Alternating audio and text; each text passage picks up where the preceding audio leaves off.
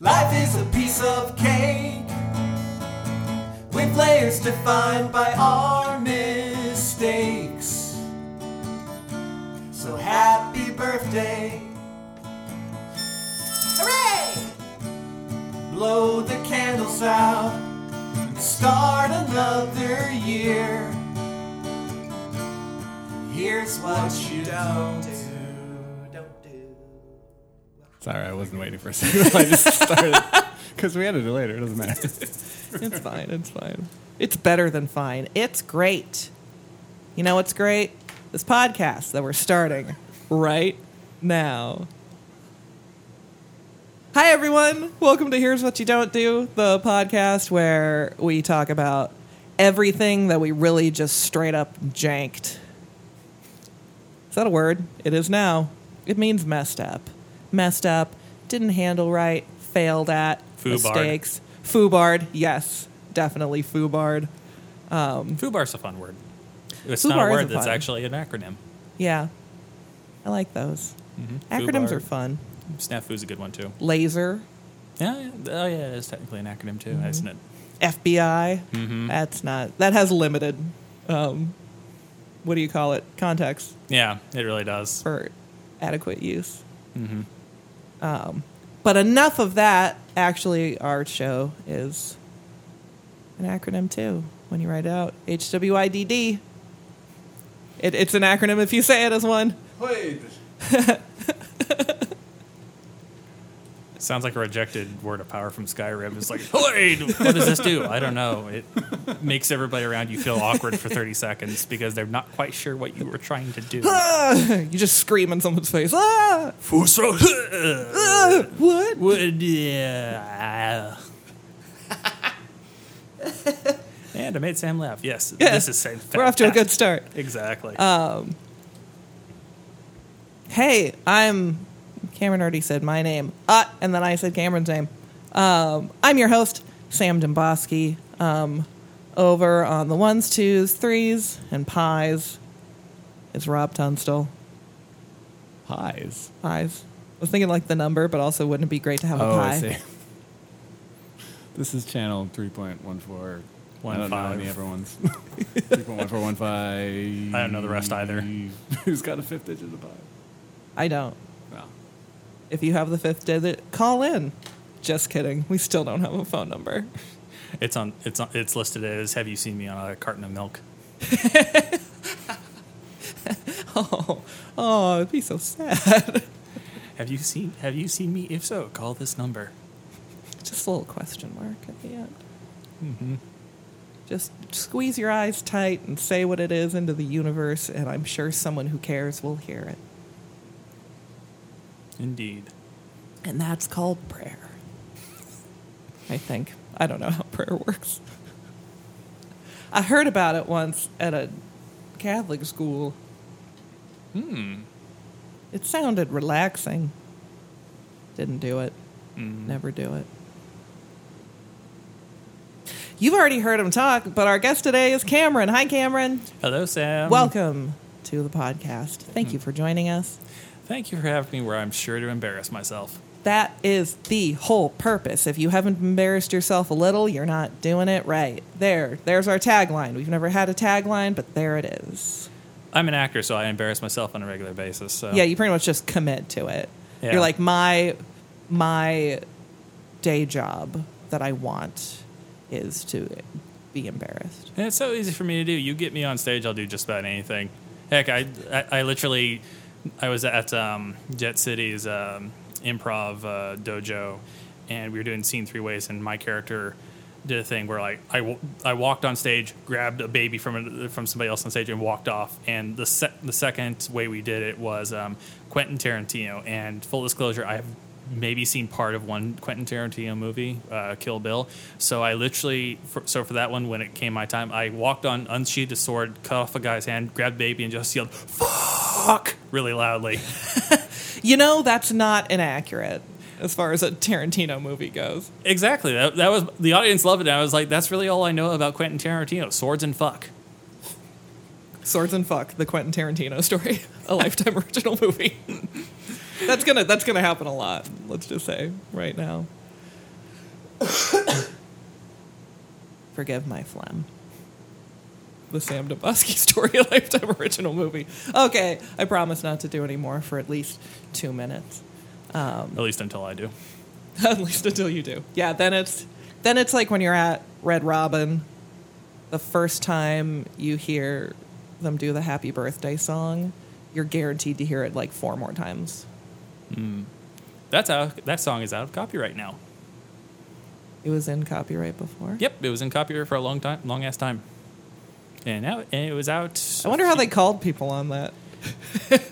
I hear you singing that at home. It's dark magic. Yeah. It's like a summoning ritual.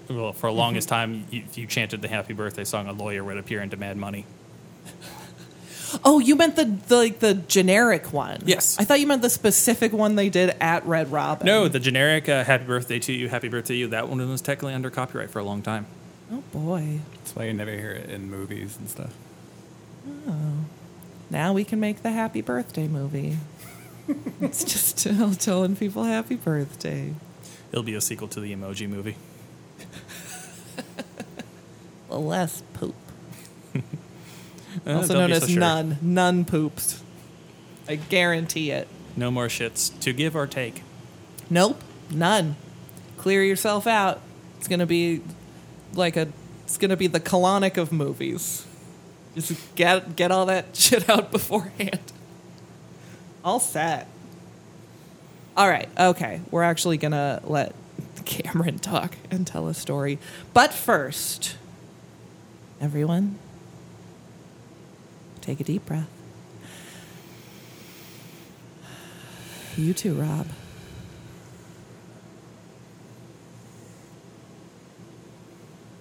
Got to let it out. I'm watching you. Very good. Thank you. And close your eyes. And think about what you're doing exactly right now as you're listening to this podcast. And ask yourself, is it a good idea? Are you working on the script for a Lifetime original movie? That's gonna vary, but I don't know if you've seen Lifetime original movies. They're not, how shall we say, the best. So I only hope as you take on that endeavor that you really do your darndest so you don't end up being a bad joke like all the other ones that I've made about Lifetime original movies. Are you watching a Lifetime original movie? I want to say don't, but that's not really up to me to decide. As long as you're not harming anyone with a Lifetime don't make anyone else watch a Lifetime original movie. That's rude.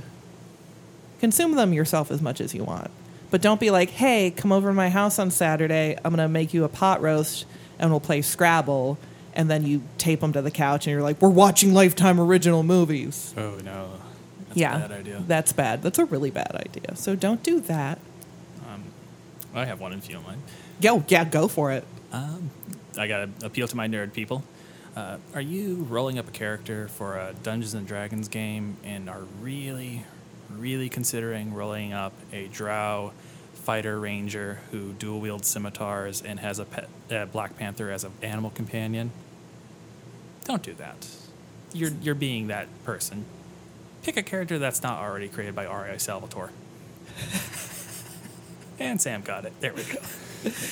The only rule when you're developing a character is that they should have at least one free hand, because at some point you're going to need to shake it. Don't dual wield. You're just showing off.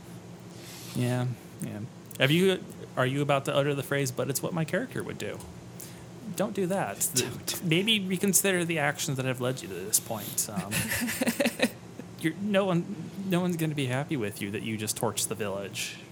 Even if your character is an asshole, doesn't mean you have to be. Yeah. It's like that rule, I guess, in any variety of media. You don't portray boredom by boring people. Like, you can show that someone is an asshole without being an asshole yourself. Wise words to live by. Also, how are you torching this stupid village if you have a sword in each hand? Figure that one out, guy. Is your panther carrying a torch? They're going to burn their little whiskers off. Duh. He's a magician. He's casting firebolt through his scimitar, of course. Those darn firebolt scimitars. I forgot about those. I just went all nerd. I'm sorry. Better than going half nerd. You got to commit. Okay, so what are you going to be talking about today, Cameron? Jump on in. All right. Tell us your story. My story does not involve Dungeons, Dragons, or bad character concepts that people butcher without actually understanding the character themselves. My character. There are times I wish it was just a character. That way I could step off stage and just be like, wow, I'm glad I'm not that person. Take a couple of notes, go to sleep, come back and do the performance over again. Yeah. No, my story involves high school, falling in love, and just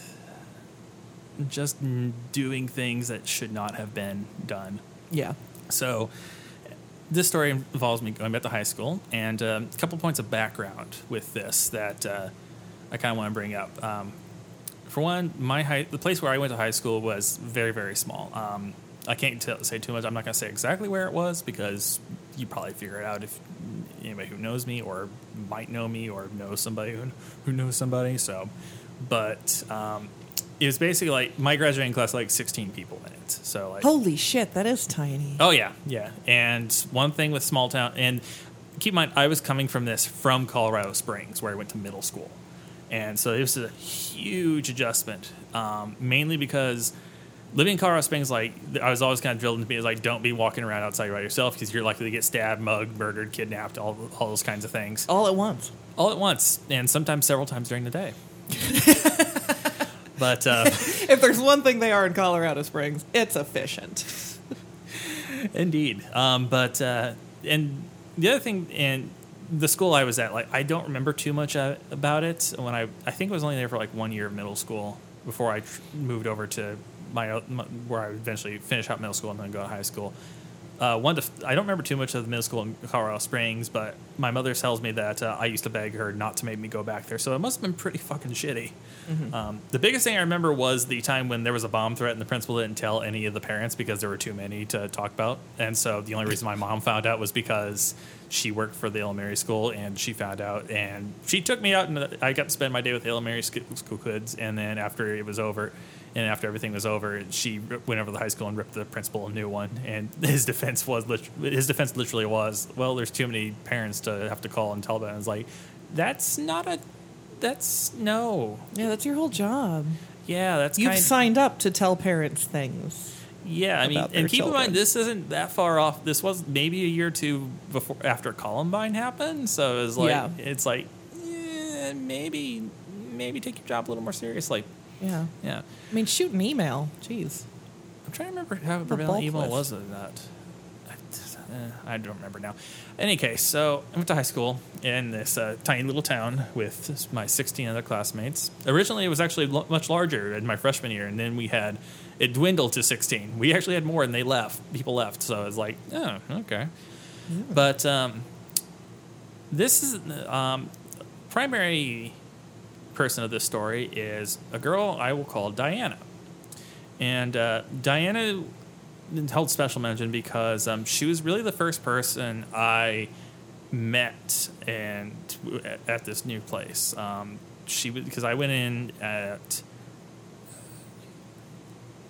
I went in about my second year of middle school, and I didn't know anybody. I didn't really know anything that was going on, and I did not make friends really easily. I wasn't very outgoing. I was a lot different person than I was today, where like I can strike up a conversation with people and do things, and especially on stage and like doing acting. But back then I was kind of very shy, very quiet, very reserved, and kind of just didn't really say much. And so Diana was a girl a grade above me who kind of leaned over, kind of started talking to me, kind of asked me how I was doing and all that. And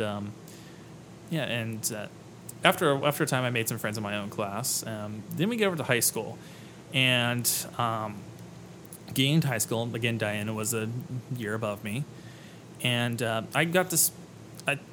Actually, before that, in middle school, I really got to know her and three other girls that were also a grade above me when there was a reading contest. And if you read all these books on a list, you got to go to, like, a family fun zone of, like, bumper cars and, like, arcade and, like, laser tag. Mm-hmm. I was the only one in my class to do it, and then the only these four girls were the only ones to do it out of their class. So, like, I as a middle school boy, got to spend a whole day with in the company of four older women, so which is a dream for some boys, but in my case it was just I had fun. Like I enjoyed being in their company. Yeah. So moving into high school, I don't remember exactly what it was that started it. It might have been my junior. I think it all kind of started snowballing in my junior year, but. The long story short is that I started kind of developing feelings for Diana, because Diana was a very, she's very gentle, very caring, very sweet, and also was attractive to me. And I kind of started kind of feeling kind of very kind of like, you know, having an attraction to her, kind of really kind of growing a crush on her. Yeah. And this is like 4 years into knowing her about? Roughly speaking, I would say 4 or 5, probably like closer to 4. Mainly because after my first year of middle school, and I moved to my third year of middle school, and I don't remember what the grades are now. It's ridiculous. 12th, 11th, 10th, 9th. So yeah, what sort of setup was your middle school on? Because I went to 2 different ones, and they were totally different grade wise. I skipped over 6 because I took 6 in Colorado Springs, so it was 7th, 8th, and then high school was 9th, 10th, 11th, 12th. Okay. So, okay. So, I think I want to say I was a junior at the time, and so I say like close to the 4 years, because by that point the high school was literally in a different town. The middle school's in one town, the high school was in a different town, and it's like once you one of those tiny enough where it's like the whole county is working on one set of schools. It's complicated, but I don't really want to say too much more, because then it makes it really easy to identify where I went to school, and I'm not okay with that. It was just tiny schools, and they're far apart. Tiny, tiny schools. Tiny, yes, baby schools. If you leave them long enough, they grow into big schools. No, they don't. Or they waste away. No, they don't. Trust me. I had not contacted really anybody from my old school all that much, and it's like, no, they don't. It's if anything, they should become more smaller and insular. But regardless, so there was so much kind of traction, and it didn't really help that I took theater because. Art was not really my thing, and I wasn't that big a fan of the art teacher I had. She and I kind of had butt heads in the past over stupid shit. But I did theater, and we did a cute little play, and Diana's character and my character... Diana's character was infatuated with my character and was constantly chasing after my character. And I should say right now, like, the play in question was one of those really kind of, like... I almost want to call it like B-list musicals, nothing from like Grease or something like that, but more kind of like the ones with like the stupid, ridiculous names.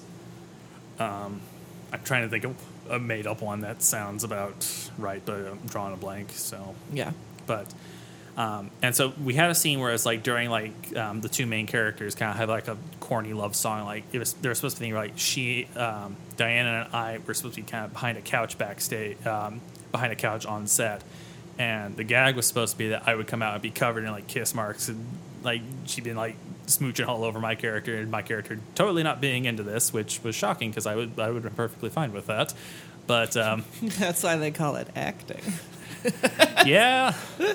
I had to act like I wasn't disappointed by this. But, no, actually, I did act... what she would do is she actually used her hand to kind of, like... basically made a little hand mouth thing and put lipstick in there, and I pressed it on my cheek, and I remember jokingly saying Sam's trying to do it now. I'm trying to see like how that actually, that would be pretty convincing. It was. I mean, it's not like anybody was really looking that close. And yeah. I remember something stage. One of my professors says, like, if they're paying that close attention to things that are happening on stage, then the actors aren't doing their job. So. It's a good fact. Like if they're taken out of the story by something as minuscule as whether the kiss marks look right, then you're not doing your job. To be specific, like when I was working on something, like I had to put silver tape around a table to make it look like an old 50s style of table. Yeah. And I was like, I don't know, it doesn't look perfect here. And the stage manager person was like, if they're paying that close attention to it, then the actors aren't doing their job. So I think it's more just like if they're starting to pick up discrepancies and like, oh, that doesn't look quite right or that doesn't look right, then clearly the actors are not doing the job of hooking the audience and making them care about what's happening. So that makes sense. Yeah. So anyway, back to Diana and hand kisses. She was doing this, and I remember distinctly saying to her, like, well, why don't you just kiss me on the cheek? I mean, there's nothing wrong with that. And when I mentioned the story to Sam, I left out like what the climax was, but I kind of mentioned it was like nice guy behaviors, and it was like I never went as far as kind of like being like upset with her when she wouldn't do these things, but it was definitely kind of the thing of like, oh well, I'll get to be friends with her first, and then naturally transition into a relationship because it made sense to me at the time because it was like, okay, if I get to know this person first, then naturally transition to that, then things will be then. Everything because we'll already know each other, and then in the unlikely event that something goes wrong, we can go back to being friends. And it's like, no, that doesn't work. Yeah, it doesn't work super great. No. By the way, that was nice guy in quotes. Mm-hmm. Yeah, Cameron actually did the quotes. You just couldn't see because you were listening. Yes.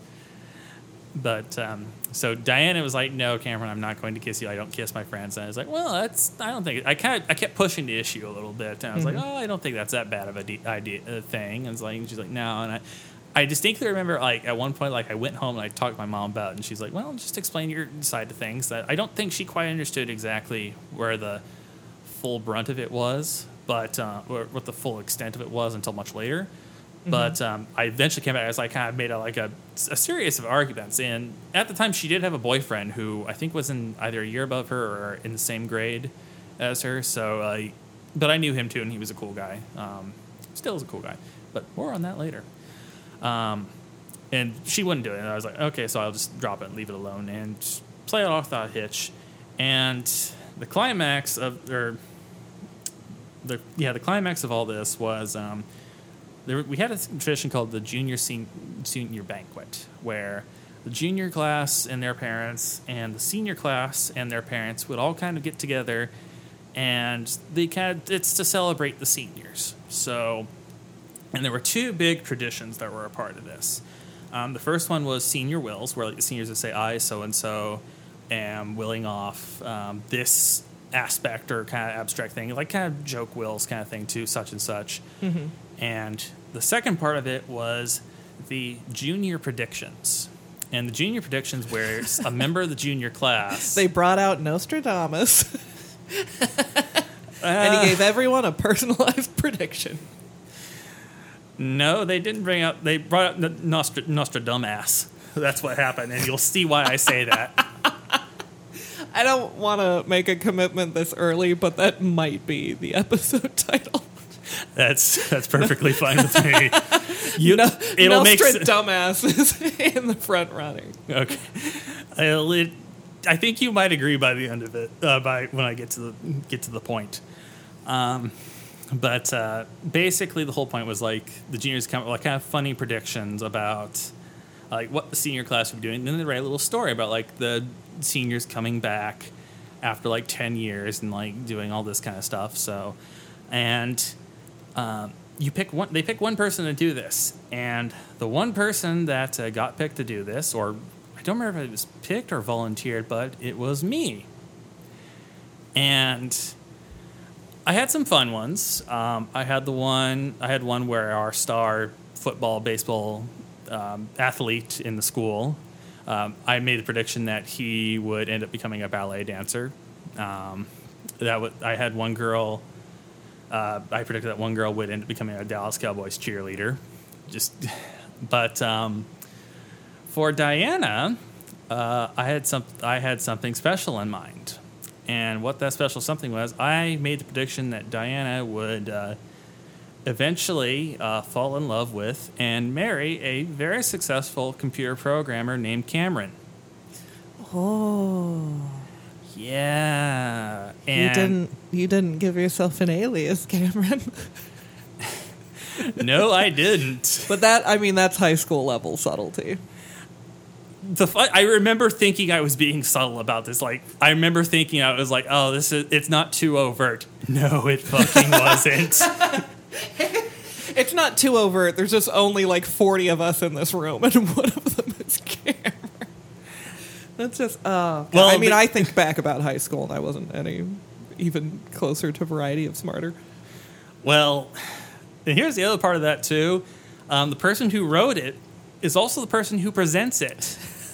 So I got up in front of Diana and her parents, my parents, the junior class and their parents, the senior class and their parents, and the administrators of this tiny little school, and read out this fucking prediction. And at the end of it, I even said, I got a little laugh, and I said at the end, I was like, "Oh, I can dream, right?"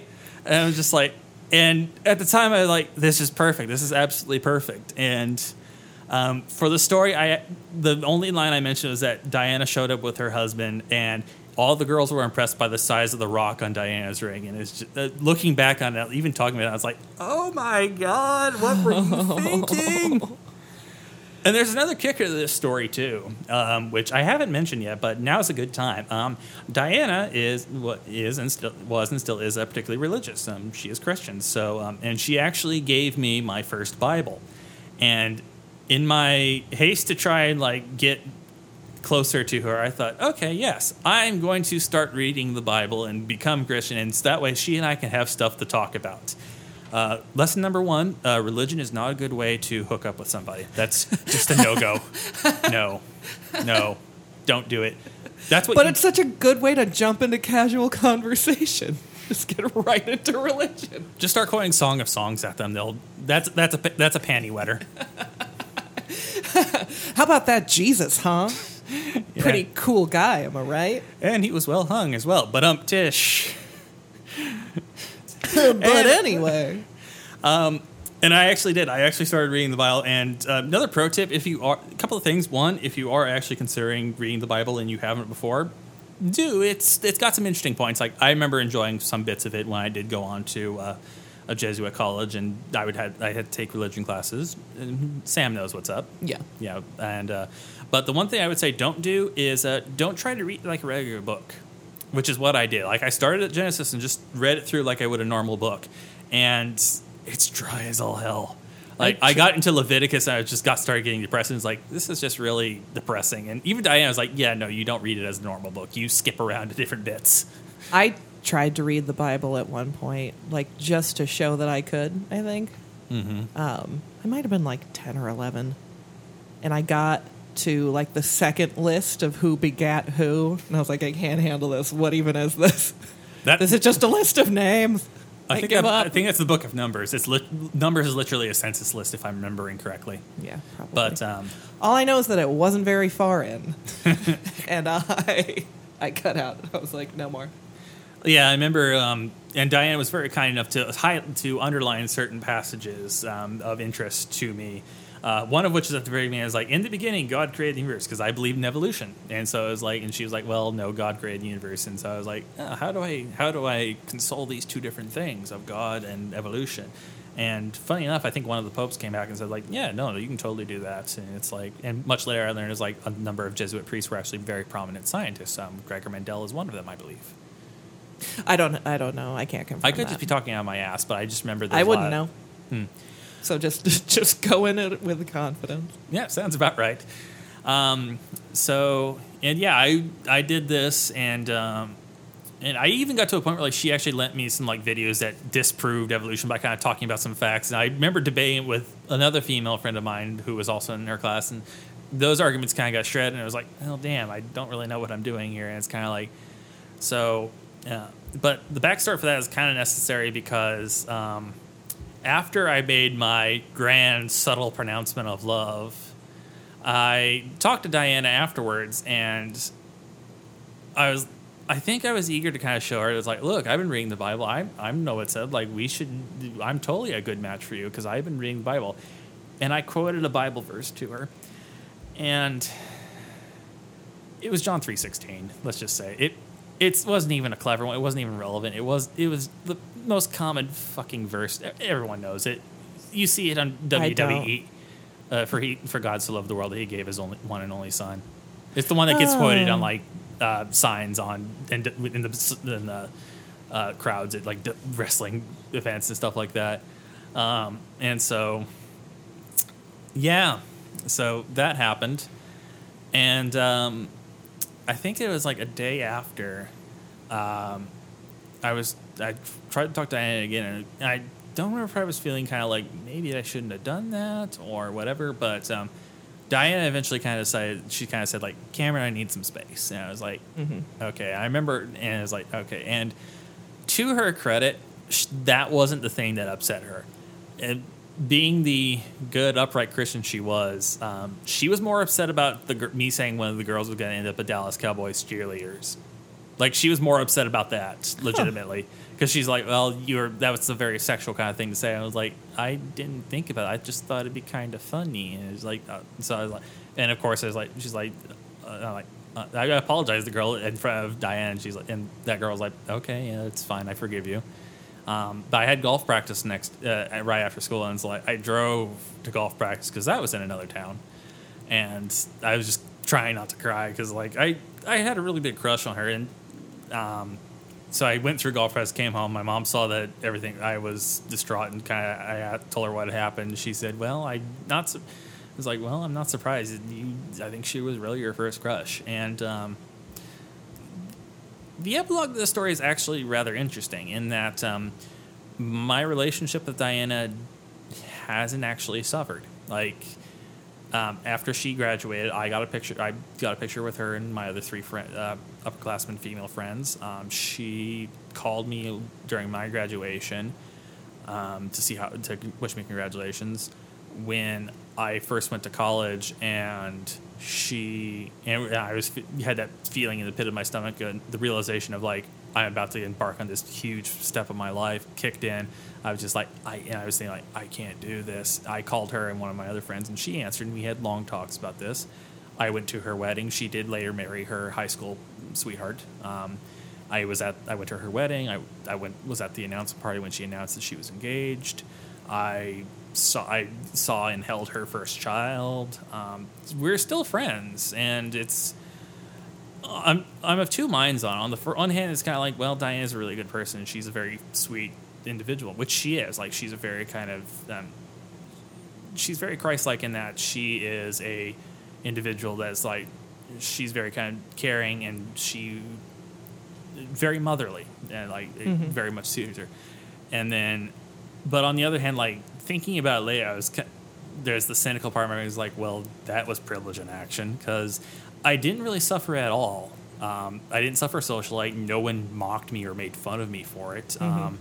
Nobody in the administration said anything about it, which was kind of one thing I kind of figured out later. Thinking about it, I was like, yeah, because I had to have a teacher and the principal read these to make sure that I wasn't like being absolutely horrible. And so they read them beforehand? Yes. And not a single one of them was like, hey, maybe don't put this in there.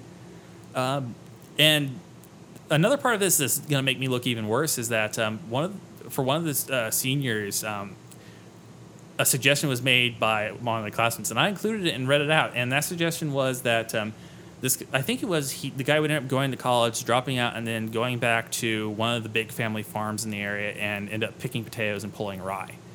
And for spoiler, the senior in question is Hispanic, so it's and like nobody caught. Like, I never took any flack for that.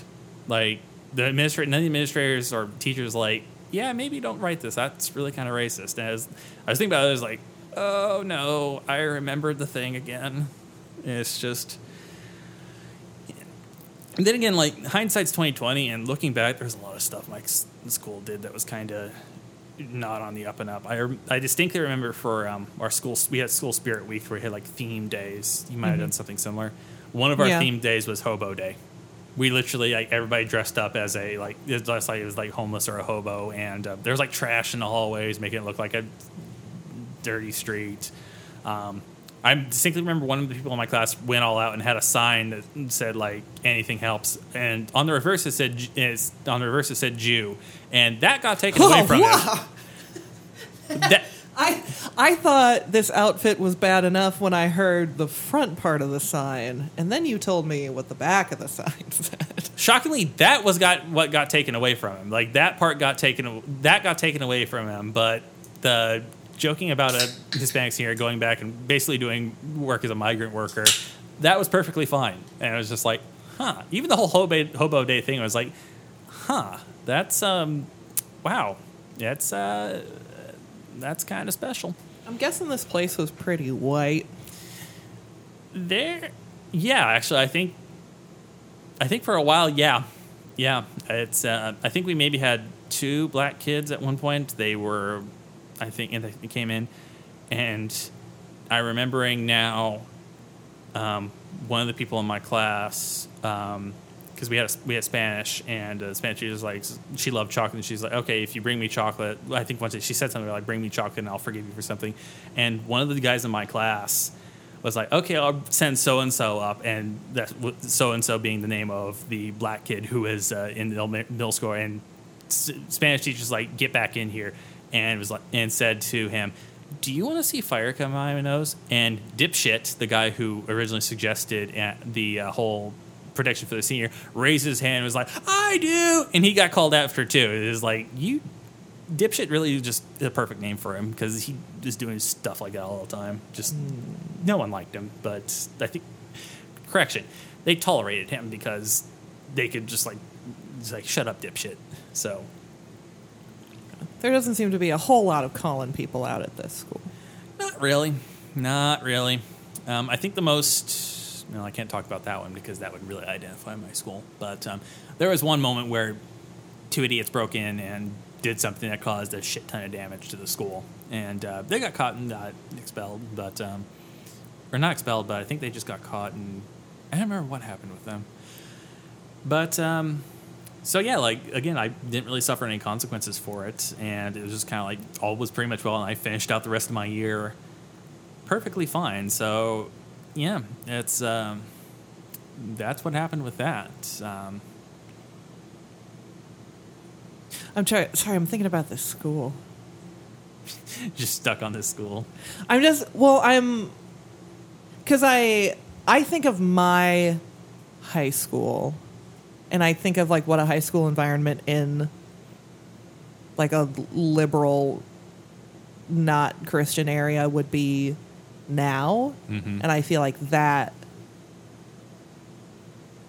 definitely not like the other racially charged stuff, but I also feel like what you ended up writing in there in a different school in a different time like would not fly at all. It shouldn't have, but small town America, so yeah.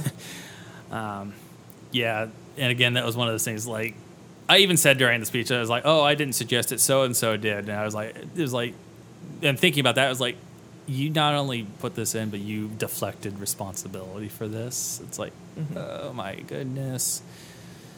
But I didn't hate the school. Like, compared to being in Colorado Springs, like, I liked it. I actually had friends, or at least people who I was on good terms with. I had fun. Again, just like hindsight's 20/20, it's like you kind of see all the stuff that you don't. You see a lot of the things that you missed the first time going through because you look at things through a different lens, and so when I look back, it's kind of like, yeah, we had some problems. Yeah, I distinctly remember there was definitely a hierarchy depending on what sports you played. I played golf because I actually wanted to play. Like, I tried playing baseball, and it was literally the same few people playing every time. And when I asked the coach, like, hey, I want to get put in. Like, what do I have to do to get put in? And I remember I asked this after a game, and the assistant coach gave me a filthy look because I had talked to him previously, and I just kind of skipped over him and talked to the head coach. I was like, well, you're not giving me answers, so I'm going to go ahead and talk to this person. And no shit, the head coach looked at me and said, like, well, Cameron, I would put you in, but I didn't want you to embarrass yourself. And it was like, all right, guy. Yeah. And my mom was not happy about that. Like, she was livid. And she went and she's like, is he going to play? And he's like, yeah, for any of the other guys? And the coach was like, probably. And I was like, okay. And he's just going to quit. And it's like, all right.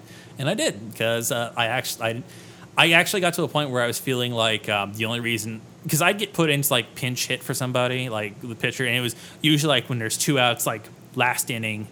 And I even told my mom at one point, I was like, because occasionally we have foul balls go off and whatnot, and I'd hustle out and go get them. And I remember telling my mother at one point, I was like, I feel like the only reason I get put in to do anything at all is because I go out and I retrieve the foul balls, which that's not exactly what I call a conducive environment for actually playing. Like, I actually wanted to play, and not just in terms of practice, like, and golf was a good way to do that, because it was just like, hey, you actually get to play. But golf and track are kind of like the two outcast spring sports. In winter, in the fall, you had football and volleyball. Those are the two big ones. Winter was basketball. Wrestling was kind of okay, but which I actually wrestled for a very brief while in high school, and I did wrestle for 2 years in middle school, which surprising because I was a string bean. Never won a match, but I got close a couple of times. So, yeah. But, yeah, so outside of, like I said, outside of that moment, nothing really happened with it. If anything, I feel like I kind of developed some things that were really detrimental to, like, eventually I did get to a point where I stopped kind of like, not lusting, but kind of like mooning over Diana, and kind of like, because I think I got to college and I was like, there are other women here and they're actually my age and I can talk to them and they have interests I have. And it's like, all right, that sounds good. And I think I kind of feel like some of what I've developed some habits that weren't very healthy for dealing with the opposite sex, and I still feel like I don't have very healthy habits, but in different ways. With college, I still was kind of this mindset of like, if I'm friends with them first, that'll work better because I can get to know them and we're not wasting each other's time finding out it's like, oh, we're going to go on a date, oh, we're perfectly incompatible, like, well, this is a waste of time. Okay. Yeah. Which really shouldn't have been the case.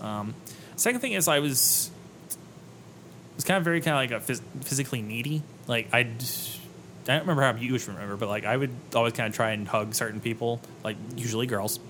I'd get a hug, and I remember after a while, it's kind of like they start saying like, "No, Cameron," and I was like, "Oh, but did I do something wrong?" I was like, "No, it's just you don't have to hug everybody." And it's like I kind of think I got the point, and I realized looking back at it, I was kind of like, yeah, I was kind of really kind of like doing the kind of like I give a like, and they were receptive to it. But there were other things I did where. I'm pretty sure there's at least one girl who I don't talk to anymore.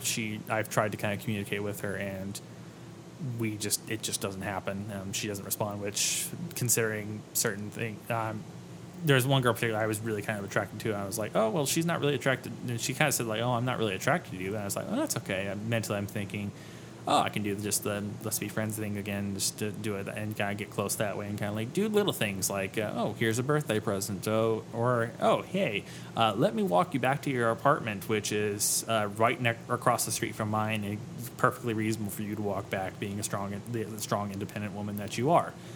And it's just really kind of, I don't know, it feels like I didn't really have a good grasp on like what is and wasn't like, healthy ways to kind of like approach people. It's like, hey, I'm interested in you, let's date. Yeah. And like even my first girlfriend was kind of happened by accident. Like she was much younger than me, but I was like, hey, let's go over to my place and we'll watch YouTube videos together. And it was like things kind of slowly progressed, and I was like, oh crap, she's into me. Turns out like she thought I was giving the signal of like, oh yeah, he's into you, because I invite her over to do stuff. And it's like, I went with it. It's like, fuck it, let's try it and see what happens. And that's a different story. And I'm not going to talk about that one because that one involves other people's personal problems and struggles. So, mm-hmm. And I haven't asked for permission beforehand. Yeah. So, because consent is sexy. Yeah, and nowadays I kind of feel like I'm a little too skittish. Like, I remember there was one instance where I was in a mall and I saw this kind of cute girl kind of sitting by herself, kind of talking. And I was like, oh, she's kind of cute. And I was like, wait a minute, is this the appropriate time to approach her? I mean, she's in a mall and by herself, but maybe she doesn't want to talk to me. And I must have passed by like behind her like 3 times, just kind of thinking it. And I never went through with it, but I must, to the average outsider, to somebody looking at this conversation, I must look like the biggest fucking creep. And it's like, what is this guy doing? And it's like, and I almost feel like I'm too, sometimes I feel like I'm a little too concerned. Like I went from not quite one extreme. I never got to I hope, at least I don't think I did. Some people might. No, I feel fairly confident in saying I never got quite to the point of like incel territory. Yeah. Which, well, I mean, the incels really just hate women. I mean, that's their thing. So, or like true like nice guy territory is like, oh, allow me, my lady, and then getting pissy because they don't get something in return for them, for their generosity, because human interaction is also, because they looked at it as human transaction, not human interaction. Yeah. Oh yeah, you get to the absolute worst end of that spectrum, and it's men who actually react aggressively to these maneuvers not working. Yeah, which I never got into that thing, Christ. It's the pickup artist thing. Just no. That's an accurate sound effect. It really is. But yeah, it was just kind of one of those things. I don't know, I'm still kind of working on it. I can still be pretty social and talk with people. It takes me a little while, but I've had moments where like I'll just kind of go. I think there was one event for New Year's I was at. And I was like, I was by myself, and I just kind of walked up to a group of strangers, like, "Hey, I'm here by myself. Can I hang with you guys?" And they're like, "Sure." And it's like, "Sweet." Mm-hmm. So, and that worked out pretty darn well. And yeah, after we were done, just kind of went our separate ways. So, yeah. At this point, I think I'm just kind of rambling. Did you have any special thoughts or questions you wanted to ask? Well, I'm just thinking about. Because you just see, because we talk about the sort of like nice guy behaviors, in quotes, nice guy behavior, in quotes. What it really is, it's not,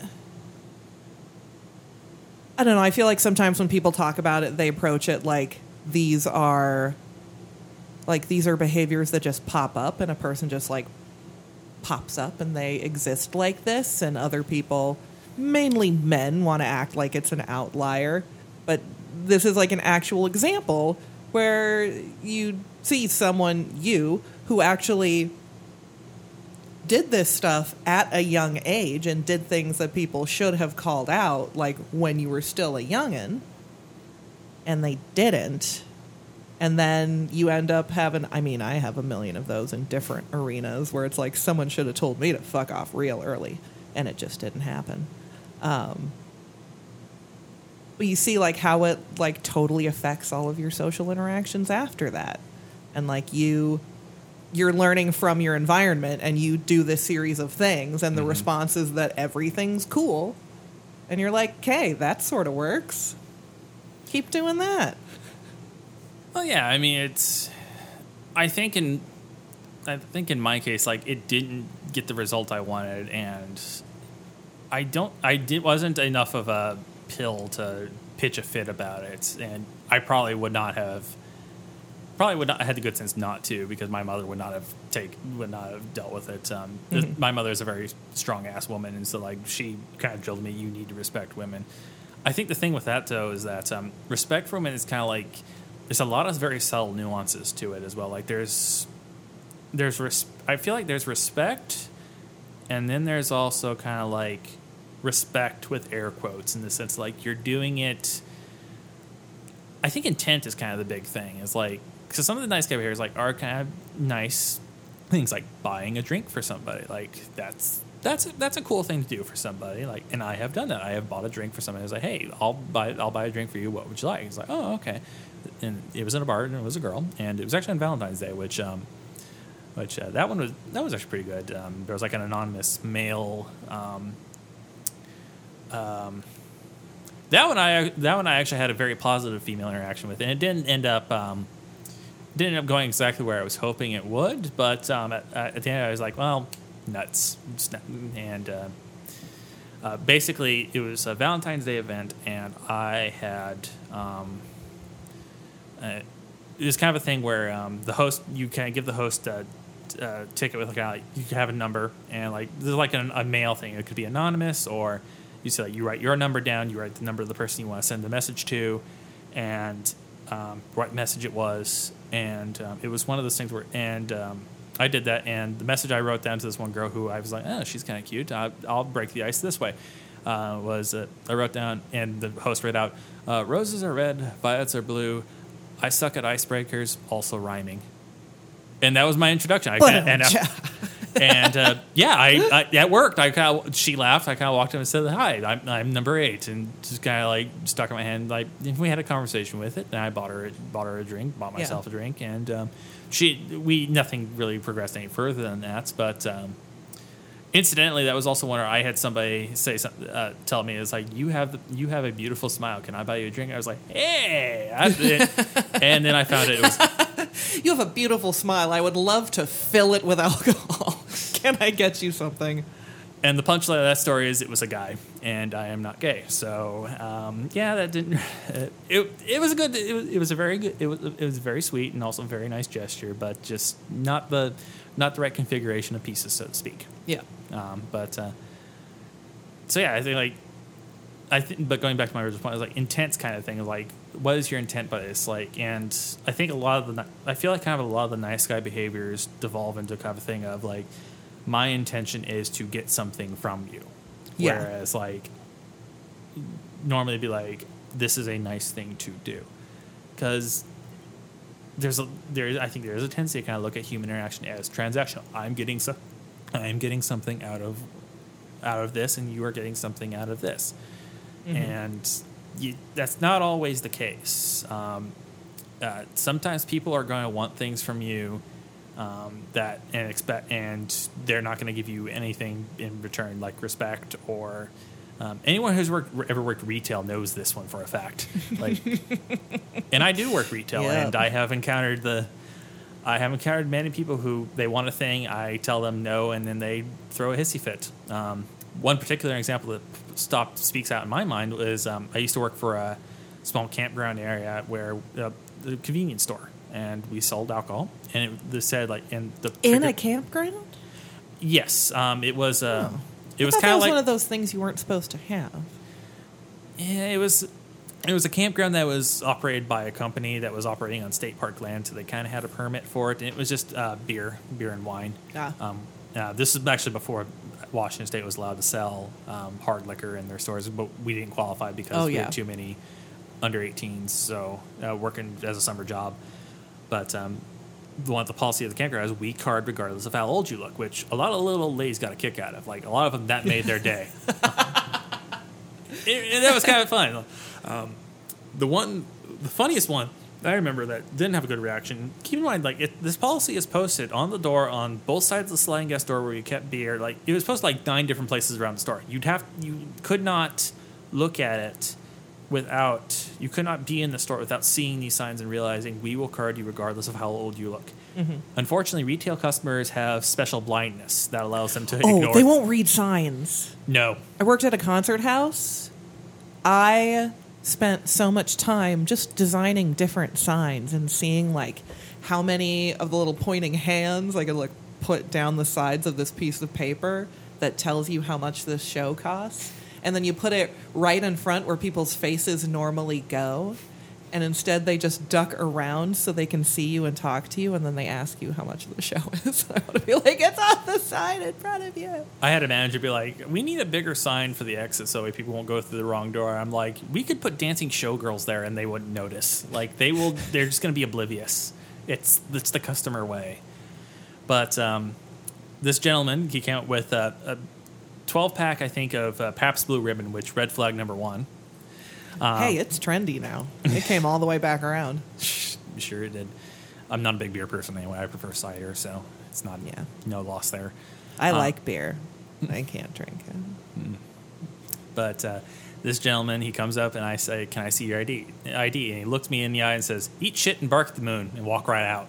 And I'm just like, okay. And the couple behind were like, I think you profoundly offended him. I was like, not my fucking problem. I didn't say fucking. Like, he didn't pay either? No, he didn't take the beer with him. Like, he left the beer on the counter and just walked out. Like, that was his whole thing. He's like, "Eat shit and bark at the moon." Left the beer on the counter, walked right out. I was like, okay. And I was like, not my problem. No skin off my nose. He doesn't get beer. He doesn't get beer if he can't. I'm not gonna hold your hand because you can't read. Yeah. Like, I'm not gonna go. I was about to make a really bad joke there. Should I still do it anyway? How is it bad? Like, this isn't a very good joke, or is it bad? Like, someone's going to be offended kind of joke. I think that you're really thinking about it. Two words: Helen Keller. Oh yeah, no, don't do that. Okay, yeah. No, skip that one. Yeah. Okay. But you could probably figure out where I'm going with that. Yeah. Yeah. Yeah. Yeah, I'm there. Mm-hmm. Which is interestingly still which is one of the more interesting cards to use in Apples to Apples. Oh boy, I haven't played that in so long. Yeah, Cards Against Humanity kind of supplanted that as the fun party game. I feel like Cards Against Humanity took the fun out of Apples to Apples, which was, how can you make Apples to Apples a terrible game that, like, Cards Against Humanity does all the work for you because every answer is terrible. The real trick of the game is to play Apples to Apples and somehow make it horrible with generic cards. What if you just took the Apples to Apples cards and mixed them in with the black cards from Cards Against Humanity? Just, like, replaced them out. But you could see what they are. Oh, you mean just, like, straight up replace the decks? Yeah, replace, like, the white deck with the red deck, and then the green deck with the black deck. Like, mix them up that way. So, like, you're using the red cards from Apples to Apples with the black cards, and then the white cards with the green cards. That'd be intriguing. It would be, actually. I'd try that game. I unapologetically like Cards Against Humanity. It's a game that wallows in excess, and that excess being, like, how offensive can you get? It's a beer and pretzels game. It's the one you get drunk and just kind of like, oh my, and it's like, you go, oh no, oh god, that's another one. Or you look back on it later, oh no, what did I say? It's, I kind of feel like Cards Against Humanity is one of those ones, like, everybody kind of gets an excuse to be just awful human beings, and the implied is, like, you're laughing at how ridiculously racist, sexist, or just awful it is. Yeah. So, yeah, just one of those things where. Yeah, so, any other thoughts? Or I know I have them. They get stuck in my head too. Like, they're just kind of like, I hate it when a thought kind of it's there for a second, and then kind of wisps off into the aether. I'm like, where'd you go? I had a thought. So. I know you were there. I guess what I'm curious about is more of how that actual relationship built with Diana, because you kind of, like, you pointed out the sort of, like, the beginning stage of it, and then booped to the thing near the end. I think a lot of it was just, like, I would kind of try and hang around her a lot, mainly because, like, I kind of found her to be attractive, to kind of, like, and it wasn't really a lustful attraction. Like, she was attractive, but more in the sense of kind of like, this is a woman with qualities who I would want to spend my life with, because I know she'll be, like, a good mother, a good kind of, like, a good supportive, caring partner, that kind of thing. And it was, like, kind of more romantic. It was less of the this, like, oh damn, I want to tap that, and more of the she's someone I would want to be with, you know, like, on an emotional level. Yeah. And so it's a little bit like, I don't know. I never really kind of got to a point, at least in high school, where I was like. Had, like, deeply kind of, like, sexual feelings for people, or, like, at least not that I could think of. It was more just kind of like, okay. I think it was more kind of like personalities than like there are some personalities that were like, okay, she's fun, and there were some personalities like, well, I want nothing to do with you, and in some of those cases, I was completely valid in believing that. I believe that for the one girl that bit my hand. she was hit me with a ruler in science class, and I grabbed ruler and she bit down on my middle knuckle. Didn't break skin, but like I was like, I went to teacher, she was like, so and so just bit me, and she's like, what? He's like, so and so just bit me. It's like, are you kidding me? He's like, no. I showed her. It's like, she sent the office, and later I got called in the principal's office to show the principal wound, and she had the audacity to claim, oh, he bit himself. And I'm like, no, I did not. I have witnesses, you heinous bitch. Oh, I hope you didn't say that. No, I didn't say that second part. Okay, go ahead. I didn't say that. But now that I'm thinking back on it, I am saying it. So there, I mean, I assume there was nothing. So she had the boyfriend the whole time. They broke up for a little bit, and like he was actually. Here's the cool thing is like he knew about what was going on. And he was still cool with me. Like he didn't want to kick my ass or anything. Like he was also very Christian. Both of them are really just kind of like very Christ-like in that like they're kind of loving and caring and very kind of like I. Like, I remember having discussions with him about different things, like because I remember Harry Potter was the big thing, and so like, I remember talking with Diana about it, and she's like, oh well, I don't read Harry. Like so and her boyfriend's like, oh, he's read the first Harry Potter book. I still don't quite agree with it because it's teaching kids da da da da. I think really I was kind of that cars fly. I know. Well, the witchcraft thing. So oh no, that was me making a joke. Yeah, I get it now, but really I think it was kind of just I think.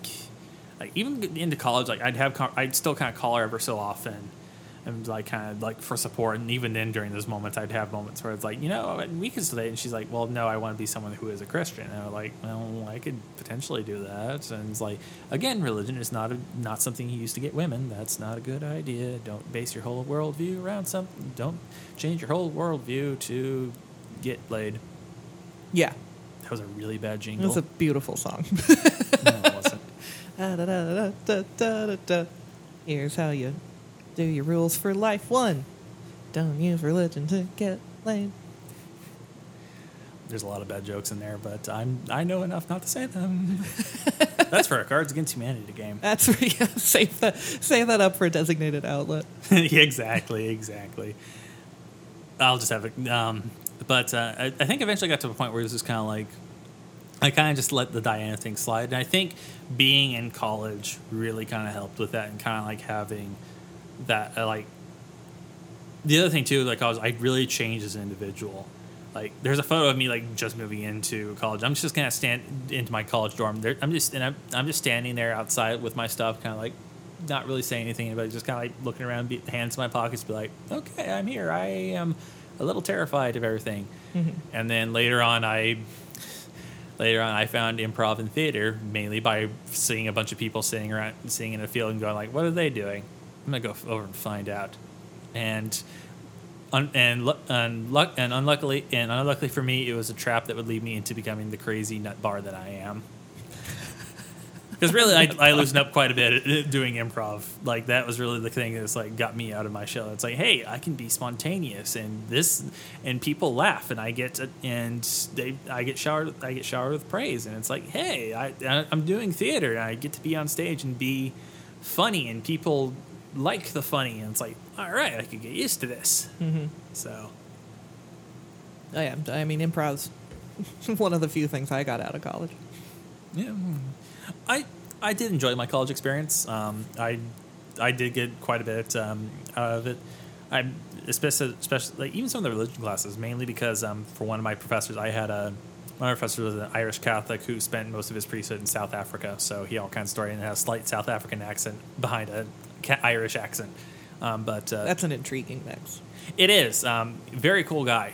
I took his class, and then after I got done, I would go over during his office hours and like sit and chat with him about kind of like random stuff. And like he was always like he asked me if he could keep a couple of my papers to reference later for other classes. And I was like, yeah, absolutely. And yeah, like I got a lot out of that and kind of did a whole lot of stuff. Probably could have done a lot more instead of just sitting in my room doing all kinds of other stuff. But yeah, it is what it is. But no, Diana, I don't really talk to Diana that much now, mainly because I don't really talk to too many people from my high school, even the 4 girls who I made friends with initially. Mm-hmm. Kind of just life kind of got in the way of everything. We kind of went our own separate ways. And But yeah, it was no real repercussion. But yeah, they still had that one moment that I thought up later. It's like, oh no, you botched a charisma roll there. No, that's not. That would have been a wisdom roll. It's like, should I do this? Let's roll wisdom. Ooh, that's a 1. Yeah, let's do it anyway. This is the perfect idea. Nothing can go wrong. I am the suavest, most subtle manipulator. I am a regular Casanova. Instead, I am an Asanova. Heyo. Casanova, more like Asanova. The Cameron Montoya Lifetime original movie. Okay, I have a couple of questions. One, does the text of that thing still exist somewhere? Maybe. I'm a bit of a pack rat when it comes to Word docs and I think that I have an external hard drive which I think still has papers I wrote in college because I was like, I don't want to get rid of this, but I don't need it, mm-hmm. but I don't want to get rid of it. So more likely I probably got rid of that thing. And funnily enough, actually later on, the new senior class advisor would start trying to do the senior predictions, the junior predictions themselves, because apparently, from what I heard, they got really kind of catty later on and just kind of declined. Funny enough, the ones that came later declined in quality in terms of like just like how creative and how like actually funny they are, to the point where they're just kind of mean. And so it was like, mm-hmm. and no one wanted to do like the whole story, like how everybody met. I think for my class, whoever was writing it wrote that one of the girls in my class became a pro race driver until she hit a dog on the track and then lost her mind and became a dog herself and ended up in the loony bin. Oh, my. Yeah, it's... Funnily enough, mine wasn't the rock bottom. There was still plenty of... we hadn't hit... Look for the little things. It wasn't the bottom. No, we hadn't completely hit the bottom of the layer of the world yet. We could still go a little bit deeper. It's just like the core. Ah, what a bad movie. Yeah. Mm. Did you other question you had? Yes. At what point, like, what really spurred the sort of realization that this method and behaviors were bad? Like, at what point was it like, oh, I'm looking back at this and the input I'm getting now is saying that was bad, don't do that? I think probably because I have a lot of female friends and they kind of like, some of them are very kind of like very active in social justice and talking about these kind of things, mm-hmm.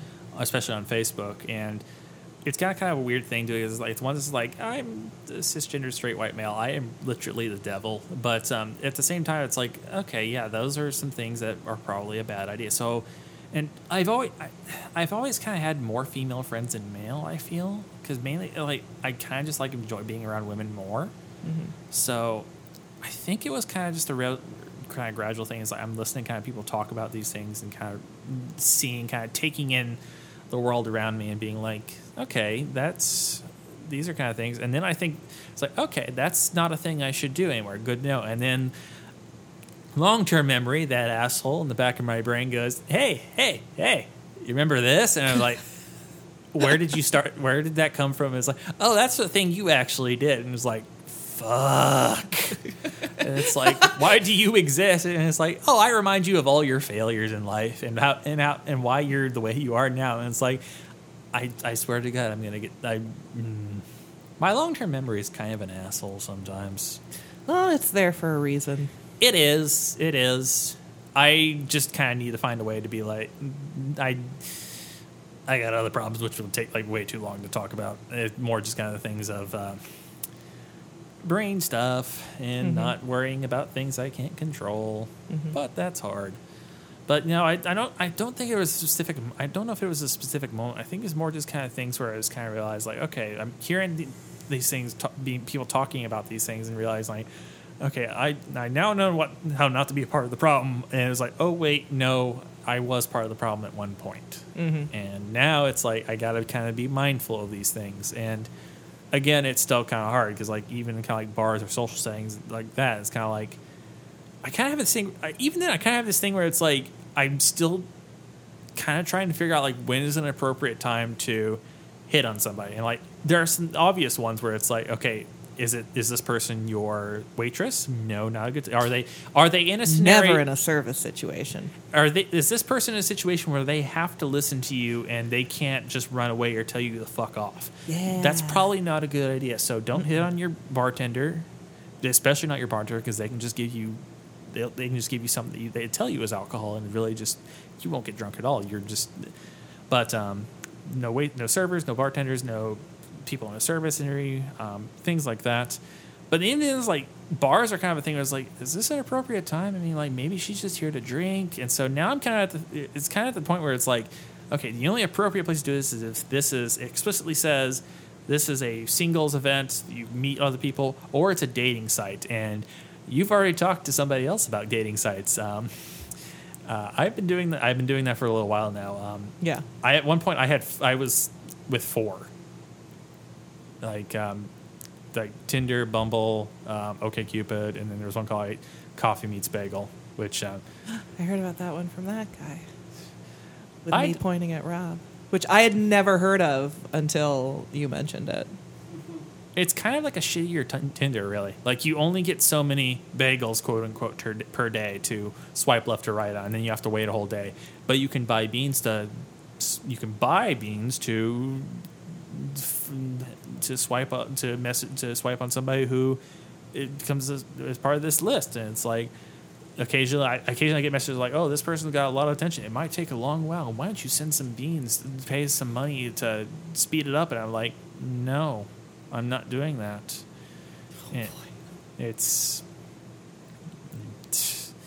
don't know, it's like the dating site thing is kind of one of those things where it's like I feel like sometimes I still don't handle ambiguity well. Where it's like, this is a situation where like this may or may not be okay to hit on somebody, mm-hmm. And it's like, but if I have these clear defined ones, even if when I have the clear defined ones, I find myself kind of going, well, I get too picky, basically. Where it's like, oh, well, this person doesn't quite. I'm also almost looking for somebody who's like, oh, this person is absolutely perfect, and because I've done this in the past, I've done it where it's like I get myself set on one thing and it's like, this is absolutely perfect, I have to have this, and then when it doesn't happen, I'm like all mopey. I've done that with jobs, all kinds of things, and it's like, well, you really can't do that. You kind of have to go, okay, this might work out, I have some interest, let's try this out and see what happens. Yeah. So being too picky, yeah, I was going somewhere with that and then I lost the thought. It's vanished into the aether again. It doesn't help you. Mm. Well, especially if it's pickiness, if it's really pickiness out of fear of rejection, then it's really unhelpful. I feel like it's pickiness. I feel like my pickiness is more kind of out of like, this person isn't exactly what I want, which is more kind of a thing. It's like, oh, they don't tick all the boxes, and sometimes the boxes are not even necessarily deal breakers. Like, I can't think of specific things, but it's like, oh, they mention being outside all the time and don't mention some of the interests I have. It's like, well, that's not going to work. Which it's Tinder. It's not like they have a big old long profile to talk about, which I liked about OkCupid, but at the same time, it's like they've changed their model so much now. It's kind of like, this is because the thing now with OkCupid is they changed a while back is, number one, they got rid of usernames, so it's like everybody's using, in theory, supposed to use like their actual first name. It's like, that's a good way to root out all the people who maybe don't want to be identified by their actual name, for very good reasons. And the other thing is they changed the messaging such that it was a thing of, now it's, oh, I can't. It's like, oh, once you message this person, they'll disappear from your likes unless they message you back. But as far as you know, they are gone for good. In a sense, it's very much like job seeking. Like, you look for something, you send out a letter of interest, and you never hear back from them again. Mm-hmm. Which is kind of a shitty way to describe human interaction versus jobs. But I feel like there's stand-up material in there somewhere. It's like, HR department's very different for both. HR department for relationships is probably a lot more fun. Yeah. Well, really, the difference between those two scenarios, at least in my mind, is that in the job one, they... I mean, I guess they're technically not required, but they really should get back to you. Should, but they don't. Yeah. Trust me. That's an actual, like, formal... They're asking for input from people to evaluate them. I have dealt with recruiters who say, "Oh yeah, well I'll send you updates," and then I never hear them from them again. And it's like they vanish off into the ether, where all the thoughts go. I'm just kind of rambling at this point. I've got nothing. If there's one thing that I've learned out of jobs in life and assorted relationships, just get used to hear it no. I get really tired of hearing no, though. Like, it really, really wears down on your self-confidence and your mental health. Like, that's... Occasionally, I just want somebody to say, okay, just... Because I'm doing that right now, or I'm trying to find more sustainable work, and it's like, no. And it's not selfish, but, like, it was like... I was about to say it's kind of selfish for me to say this, but I was like, no, it's not, because like it does. It wears down. It wears you down. It grinds you down. Especially it's like you're trying to find something or find someone, and it's like nothing. It's like, here I am. Does somebody want me? And then silence, or it's like no, and it's like, oh, okay. Well, there that took a hit to my self-worth as a human being. Yeah. But, oh yeah, I get that. But then you're also talking about that you're picky. That's true. I'm a creature of contradictions, which I think is most humans, really. It's definitely a lot of them. Oh yeah, yep, yeah. It's really is just a thing of rambling again. God, I thought I was waiting for the end of the sentence. It vanished off in the ether. I had a point, and then I lost it. It evaporated. Like ethanol at room temperature. Yeah. It evaporated. I only know that fact right now because they made the point in Full Metal Alchemist. You might think I know science, but no. I just watch cartoons. Hey, I'm right there with you. Actually, I think kind of that whole... Now I look at it, that was kind of my like anime moment. That was kind of like an anime moment where like in a romance anime that might have worked. In reality, it doesn't. It just makes you look like Nostradamus, or an Asanova. It's now you got two tiles to pick from. It's I had a point that I was actually going to make, but no, about kind of knowing about the thing about ethanol, because like I love that kind of stuff. Like I am very much a kind of like spur of the moment kind of person. Like I'll find recipes online for like food stuffs, and I was like, that looks kind of good. I literally made I made fudge once because I made fudge purely because I happened to be going to the grocery store and I found like pumpkin spice Nestle chocolate chips, and I was like, could I make fudge out of that? Let's try and find out what happens. And I did, and it was delicious. I even have a folder on my Google Chrome that's like random shit that interests me, and it's just full of like things that's like that's kind of cool. And it's I haven't looked at it in so long, but like there's a few weird things in there. Like I think the one is like a medical frequency that not a medical frequency, but like a Journal of Medicine report that talks about like what the resonant frequency of the average erect male penis is. Sam's thinking about it really hard now. Just squinting into the distance. It's just shit like that. It's like things where it's like, okay, that's kind of, that's very strange. And it's like, all right, you're going in the folder. Just who thought that was something that needed to be found out? Admitted, I think, I don't remember, I think the abstract also mentioned something about like erectile dysfunction medication, but I think resonant frequency did get mentioned at some point. And it was like one of those things where it's like, that exists. Okay. I'm a penis doctor, but also I like tuning forks. How can I put these two things together? How can I really combine my top interests? Well, there's probably a fetish for that. And the sad thing is I'm actually thinking, like, I can think of one possible way how that could happen, and it's not a happy thought. Yeah. It's like the rational part of my brain is going, like, stop, we're heading towards the cliff. And the other part of my brain is like, yeah, but let's continue along this train of thought and see it out to its conclusion. What's the worst that can happen? The rational part is like, everything. What's the worst that could happen? Every bit in your past that you're trying to take notes from. I wouldn't last long in a Cthulhu-style universe because I'd be the kind of person like, well, what's one more page of Necronomicon? I can't lose that much more sanity. I'm not crazy yet. I firmly believe that everyone is crazy, and the people you need to watch out for are the ones who claim otherwise. Everyone is crazy in their own way. And the best that you can hope for in life is finding someone whose crazy meshes with yours. Mm. Really, you have to match up your resonant dick frequencies. It's what I'm getting out of it. Resonant Dick Frequencies is the name of my Coldplay cover band. That made no sense. It just popped in my head. Of all the musical genres that you could pick for a band name called Resonant Dick Frequency. I don't know. Unless this is just a really subtle slight towards Chris Martin. It was just the first band that popped into my head. I couldn't think of one that actually fit. I don't know. I